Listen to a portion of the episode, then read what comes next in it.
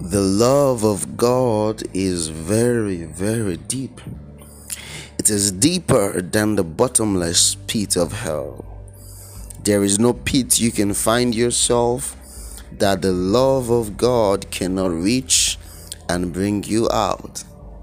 The Bible says about Jesus that he filleth all things with himself in Ephesians chapter one, the last verse. In Ephesians chapter three, Apostle Paul began to pray for the church that they would know. He talked about the dimensions of God's love. One of the things he mentioned was the depth of his love. I want to tell you today how deep the love of God is. And this depth I'm talking about is that there is nothing you found yourself in that this love, this hand of love, cannot pull you out. You know, there was a way, I think N L T and some other versions put the scripture when it says he sent his word and his word delivered them. One version said he delivered them out of their pitfalls. I sense I'm talking to some people that find themselves in a pit. Like it seems like you're just going deeper and deeper and deeper into trouble, deeper and deeper and deeper into an addiction, deeper and deeper into life challenges, and you're wondering, is God even here? I want to tell you that God is with you in trouble. God is with you in trouble. The Bible says in you know Psalms ninety-one, it says, I'll be with you in trouble. It says, I will deliver you and I will honor you. I just want to tell you that there is nothing, there is no place you are that is so deep that the love of God cannot reach. There is no challenge that is so complicated that God's love cannot reach.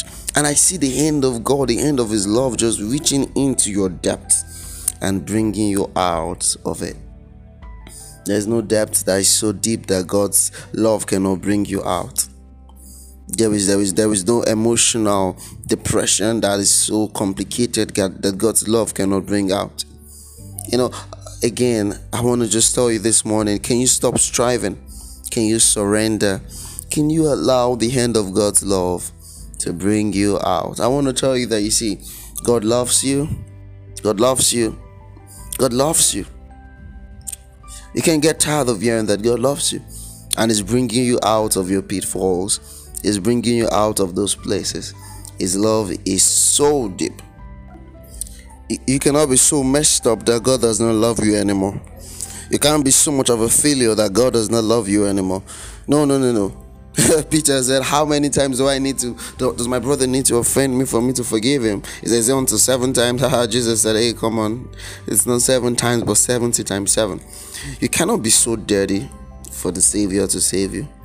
It cannot be so bad. Your situations cannot be so can, cannot be so complicated for God to deliver you from it. There is nothing, no pit that you are in that is too deep for the love of God. That challenge is, is not is not more complicated than the power of God. There is nothing that is difficult for him. Remember, this Jesus, this Savior, is also Lord. And is Lord in all jurisdictions, is Lord in all places, and everything submits to him. This morning, I'm inviting you to allow the love of God fix the situation. And where you are, I want to say, I know God loves me. God's love is deeper than what I go through. God's love is deeper than the challenge. If you make this confession in challenges, if you can see God in that challenge, you know, everything changes. Everything changes. So God is with you, not because you're perfect. God is with you as a Savior to save you. He's with you to perfect you. And allow his love this morning to just fix things. Stop trying to fix things for yourself and just allow the love of God fill your heart and bring you out. All right. So God loves you. I'll see you tomorrow. Have a wonderful and a blessed day.